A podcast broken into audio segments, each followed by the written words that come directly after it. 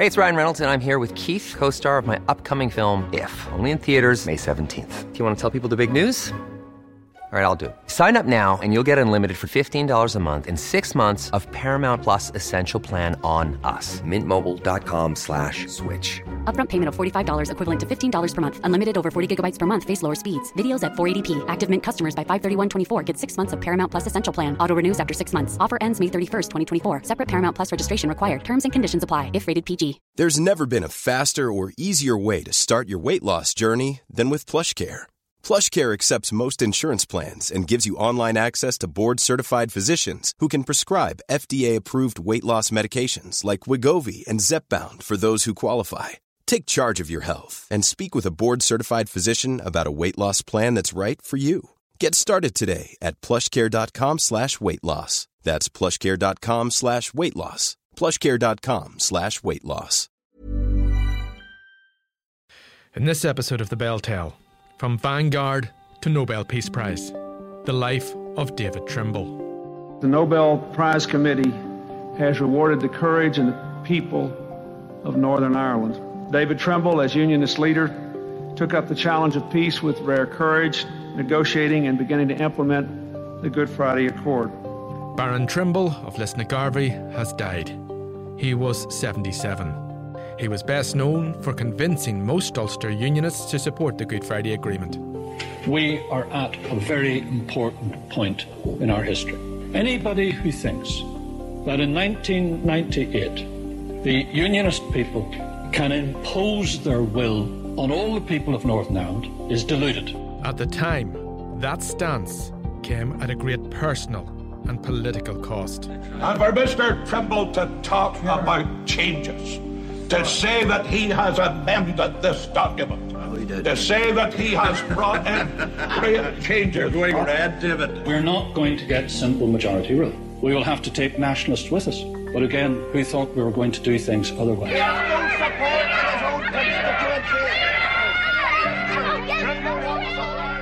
David Trimble was born on the 15th of October in 1944.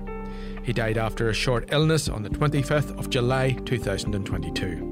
Professionally, he taught law at Queen's. He was the first First Minister of Northern Ireland from 1998 to 2002, leader of the Ulster Unionist Party from 1995 to 2005, MP for Upper Bann from 1990 to 2005, and MLA for Upper Bann from 1998 to 2007.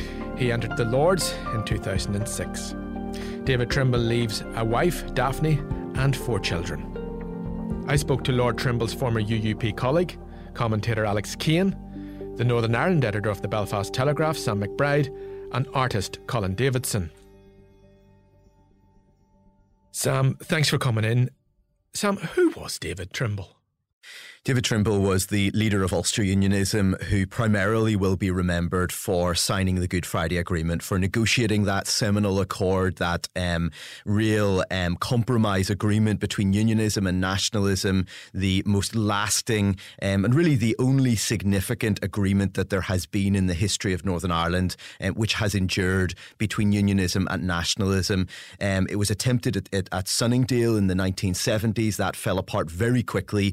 And what Mark Trimble and his agreement, which he struck with John Hume and to a certain extent with Gerry Adams, um, out from that is that it has endured. He is the person who um, has crafted with Hume primarily and with the British and Irish governments, has crafted the landscape in which we live in Northern Ireland 25 years almost after that event. So this is someone who is a figure of historical significance that was clear in his lifetime. It's clear now that he has died, and it will be clear many, many decades hence. Alex, you know, for many people, David Trimble is someone who we've seen on the television performing, I suppose, as a politician. But what sort of a man was he to spend time with? Well, I suppose in many ways he was difficult because uh, he was not a clubbable man. He was not. He, he could be very socially awkward. Once he got to know you, once you once you got into the, the circle of friendship, once he got to trust you, uh, and so on, he was actually. It could be very entertaining company. Um, but uh, most of my time it would have been through the politics, through the assembly that I got to know him. But we, we, we, we even though I had difficulties, we had difficulties with each other and on some issues. uh, we were able to build a very civil uh, uh, and very friendly relationship over the years. And he was someone who, who I admired enormously and who, who I valued enormously as well, because I, I think he was um, hugely important for unionism, particularly the form of unionism I believed in, which was you know reaching out, trying to to build and uh, new bridges and to, to find a new way of doing politics in Northern Ireland. And I think for all of those reasons, I found myself attracted to what he was doing. You know, in terms of nationalists and Republicans and even some unionists, perhaps that, that jig down the Garvaghy Road um, with Ian Paisley cemented an image of a man, perhaps unfairly, who was a, quite the hardliner.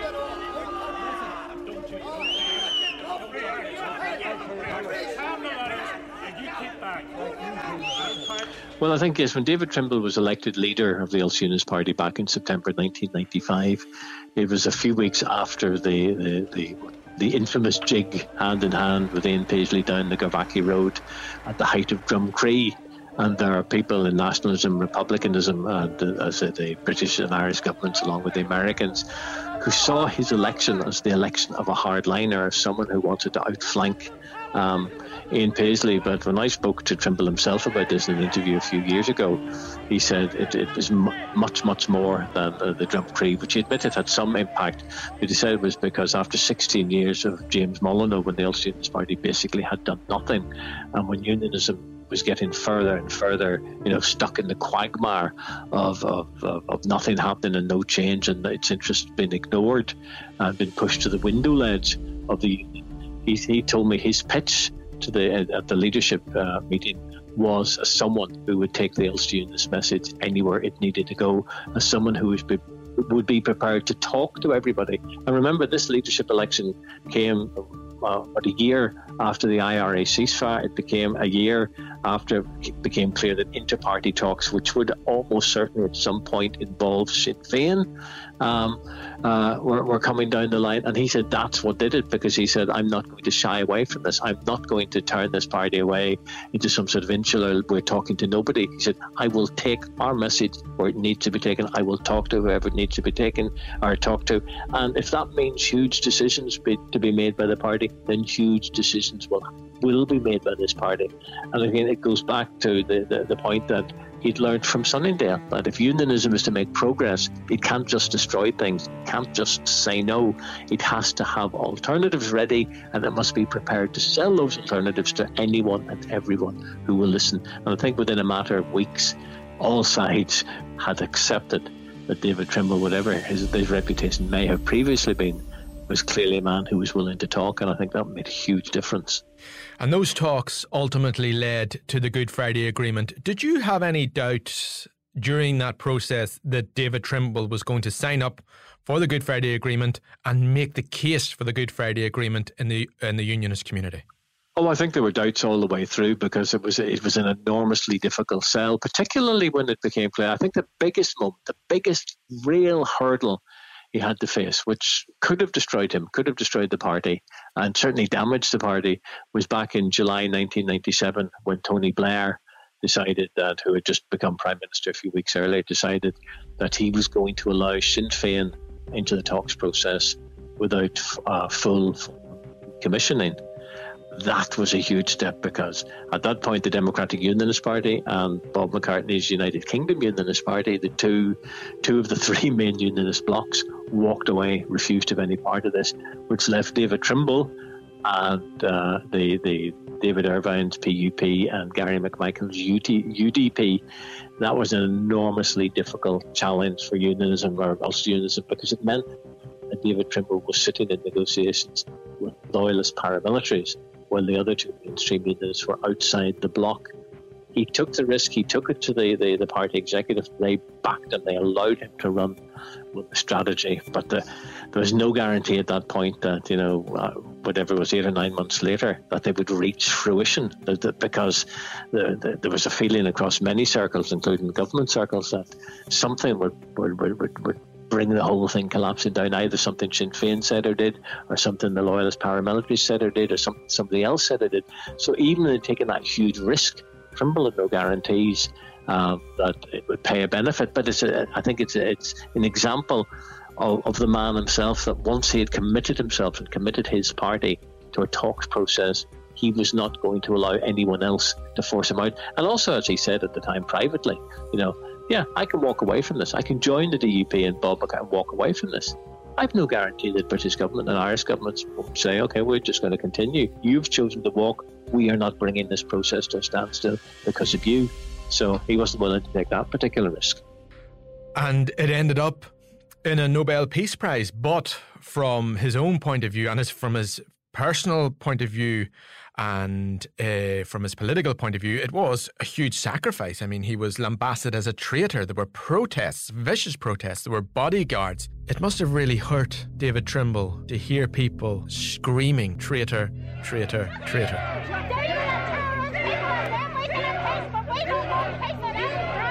And not only screaming words of that significance in a Northern Ireland context, but I mean, people, as my colleague Suzanne Breen wrote, um, singing about burning him, singing about shooting him, taking glee in welcoming the idea that his death may come.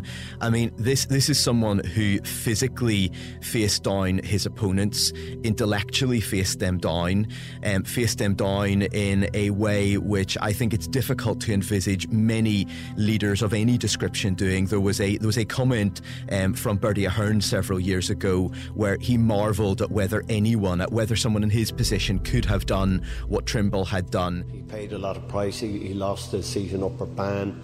Um, he, he, got a, a lot of uh, criticism from the wider unionist family, but you know I had great admiration from this is a man, bear in mind, who, who was doing what he believed to be the right thing. He was doing what he had committed himself to doing. He was doing what he had said exactly he was going to do. But for, I suppose, because we were at a point where the decommissioning had not been completed. It hadn't even been started. The IRA hadn't decommissioned. The Loyalists hadn't decommissioned. He was being propped up by Loyalist uh, paramilitaries. And just the very fact that Sinn Féin would be in the Stormont Assembly, that Sinn Féin would be in any future government, that was a tremendously difficult sell. So difficult, in fact, that people like um, Jeffrey Donaldson were, were, were, walking away, that people who'd been loyal to Trimble for years, and people who'd been connected with the party for decades, were walking away from him.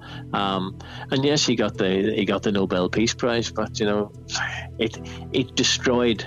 And, and I think that's not too strong a word. I think it destroyed the Ulster spirit. I don't think it will ever recover. But you know what? I, what I think is important, two things may be worth remembering in all of this. Um, it's a cliche to say, you know, that um, there are people alive today who wouldn't have been alive without the template. But that is true. There are people, had, had we not, uh, had Trimble not followed through and completed that peace process and created the circumstances whereby normal politics could become possible, it might take longer than, than he would have liked, but it could become possible. It, you know, if that was all his legacy was, then God knows how many people are alive now who wouldn't have been alive if the if the, the, the, the terrorism had broken out again. We've seen m- many unionist leaders over the years. Was it a question of timing, or can you imagine another unionist leader delivering that result? That's a very interesting question and an utterly impossible question to answer. But I think that what we can say about David Trimble is that he came at a point in history where he at least had the opportunity to do this. The IRA was war weary. They knew by this stage they couldn't win in military terms. The British government and the British state was also war weary. They knew that they couldn't be beaten, but they probably couldn't win in military terms either. And there was a weariness among the population that had not not existed, for instance, at the time of Sunningdale. People at this point were exhausted of the killing. They were looking for ways out. Trimble realised this. He had the intellectual capacity to grapple with some of these extraordinarily complex constitutional concepts. His background was as a law lecturer at Queen's University. He revelled in the minutiae of these things. He revelled in um, being able to fit that into the big picture. And so he was somebody who was able to at this point, do something that some of his predecessors, whatever their intentions, could not have done. He was also someone who had a rare uh, stickability in politics. He was dogged. He stuck at this for seven years. He arguably sacrificed his career to stick by this agreement when he knew that it was going to um, cost him his seat in the House of Commons, which he particularly valued. And he was able to, at each stage of the process, eke out just enough support within his own party and within unionism to keep going. He was never secure, um, and yet he was someone who um, was able to limp along in a way that I think contrasts very significantly with the late Ian Paisley. And yet, when he did his seminal deal with Sinn Féin, he only lasted a matter of months and he was ejected by his own party. Trimble managed at a much earlier stage of the process when, when this was much rawer, when the IRA still had weapons, when they um, were still killing people in parts of Northern Ireland, um, when there were all sorts of things going on that really unnerved a significant section of his support base. He was able to limp along for seven years. I also spoke to artist Colin Davidson, who has painted perhaps the definitive portrait of Lord Trimble. I was welcomed into his home. I was going there to draw him, to paint him. And uh, this was the first, the first thing that really struck me was how um, warm Daphne and David both were. Uh, we uh, talked a lot about his interest in classical music and in opera. And that kind of formed the basis of me getting to know the man. I obviously had impressions deeply in my own mind of who he was and what he had achieved. But in some ways, in making the painting, I got to see the side of the man who was the home man, the man from here. We talked about here. We talk we talked about his love of this place, and all of that was what I what I what I really hope uh, I built into the painting. The painting that Queen's commissioned me to make very much is of a man at a certain stage in his own life. You know, his political career is no longer as active as it used to be. What I sensed was a reflection on his part. And, you know, it certainly offers for me, and I hope it does for everybody else, an alternative view of the David Trimble, um, sadly, towards the end of his life, and um, you, you know, allowing us to completely reassess the huge impact that he made here. To introduce you to two men who are making history, making this history. Two men who've taken a leap of faith out of the past and into the future. On a slightly lighter note, I suppose, I can't help asking what did he really think of that Bono moment? Oh, he hated it. It was. It, I'm not even 100 percent sure he would have known who both Bono was. Um, but I mean, the, Trimble is a man who enjoys opera and Elvis Presley, um, and suddenly been to. And also, I think I remember talking to him privately about it years later, didn't I, the Assembly campaign, and I think he thought it had to be done, and the advice in doing it was was, was the correct advice because it was at a, he was trying to connect with with the young, but both he and John Hume in their shirt sleeves and their belts. I think I can't remember one of them had braces on. It was just one of those slightly naff and comf- It was like your dad turning up at the school disco. You know, you're trying to get say, here, let me show you my moves. It just doesn't work. But you know, it got headlines all around the world. Bono, huge, you know, media music star and I think there was just this feeling. It was like the, you know, the, the, the, the was it the Brian Kennedy song, you know, the Van Morrison stuff. It's trying to create images that interconnect younger generations, people who weren't voting, people who, who were just having their first vote, people who had I just don't know. Parents trying to say to their kids that line about, you know, uh, I wish it could be like this all the time. I, I said it was a naff way of doing it, but I think it had to be done. And, and and Trimble would have been uncomfortable because, as I say, he wasn't the sort of guy who did that sort of thing. But uh, he had to do a lot of things over the years, which I think he was uncomfortable with. But he did. Uh, and you know something? He, he's open to criticism. I, I will not deny that. But his credit all the way through this. He did what he genuinely believed was in the best interest, knowing the risks for unionism, knowing the risks for his own party, knowing his own personal psychological risks involved. He did it not for a Nobel Peace Prize, not for a First Minister. I, I, I genuinely believe he did it because he thought it was the right thing to do at the right moment, and that maybe, just maybe, the, the gods and conditions and circumstances would conspire and produce a new Northern Ireland. So I, and I'm not going to I'm not going to blame him, and nobody should, because the very people who criticised him most, you know, in 98, 99, so on, the very people who couldn't look at him eye to eye, who couldn't even have a civil word with him when they walked along the corridors of the assembly, the people who would whisper traitor as they passed, people who wouldn't even hold the door open for him. Many of those people ended up sitting around an executive table. It's something he never did. He never actually sat with, and he wouldn't have, if he'd had to do it, he would have done it. But he never sat with a Sinn Féin, you know, deputy first minister. He never sat with his full Sinn Féin cabinet, things like that. You know, so the very people who criticised him for doing that ended up doing it. And I think, you know, when I asked him once about that, he said, well, do you know something? At least they're doing it. And maybe in doing it for a while, they will find some way of, of, of taking the journey further than I was able to take it. As a leader, um, perhaps he wasn't a Carson or a Craig or a Paisley, but he wasn't an O'Neill or a Faulkner either. He is, seems to have come out of the other end of history. Really seems to be a winner, certainly looking back now. I was really struck in the hours after David Trimble's death by one of the comments from someone in the back room of the DUP, the most significant backroom figure in the DUP at the time, where those parties, the Ulster Unionist Party and the DUP, were um, really in a rancorous, um, locked in a rancorous contest for supremacy within unionism. And it was Richard Bullick, um, who was the key advisor to Ian Paisley and to Peter Robinson in that period. And Richard Bullick, in the wake of David Trimble's death said that he had been one of the most um, consequential leaders of unionism in the history of Northern Ireland. And that is high praise coming from someone who was completely opposed to the Belfast Agreement, um, who worked against it, who worked against David Trimble.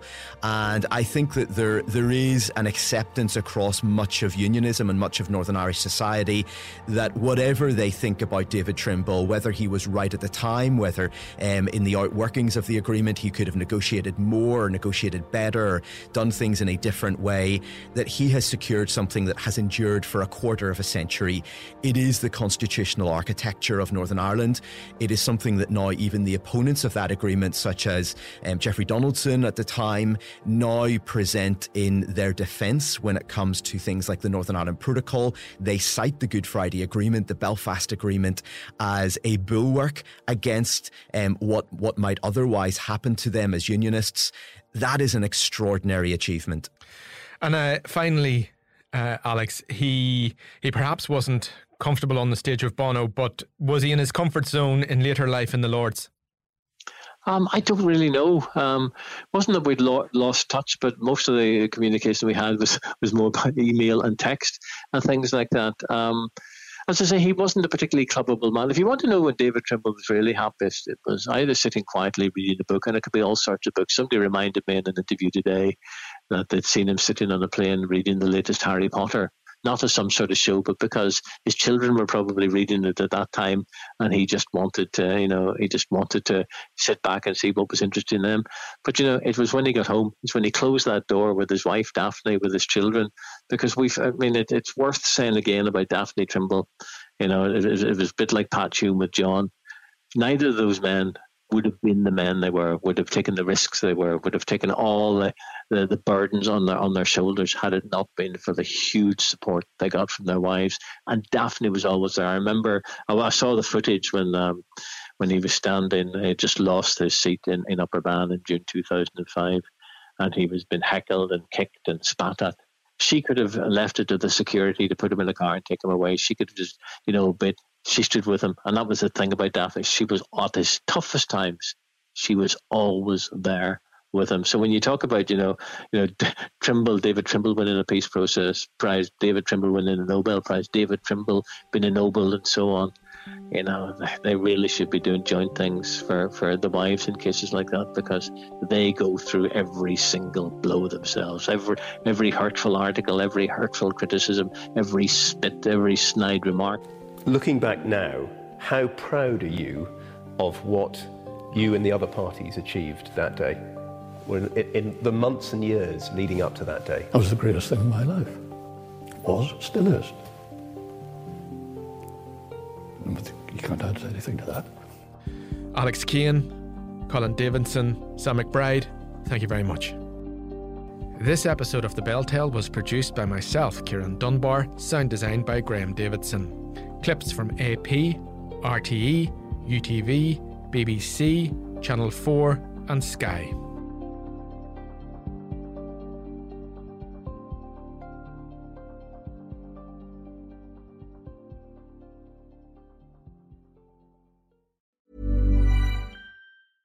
When you get an Irish Independent Digital subscription, you don't just get access to the news at your fingertips. For a limited time, you'll also receive a 75 euro O'Neill's gift card. So what are you waiting for? Get the whole kit and caboodle. Visit independent.ie forward slash subscribe today. Irish Independent. Terms and conditions apply.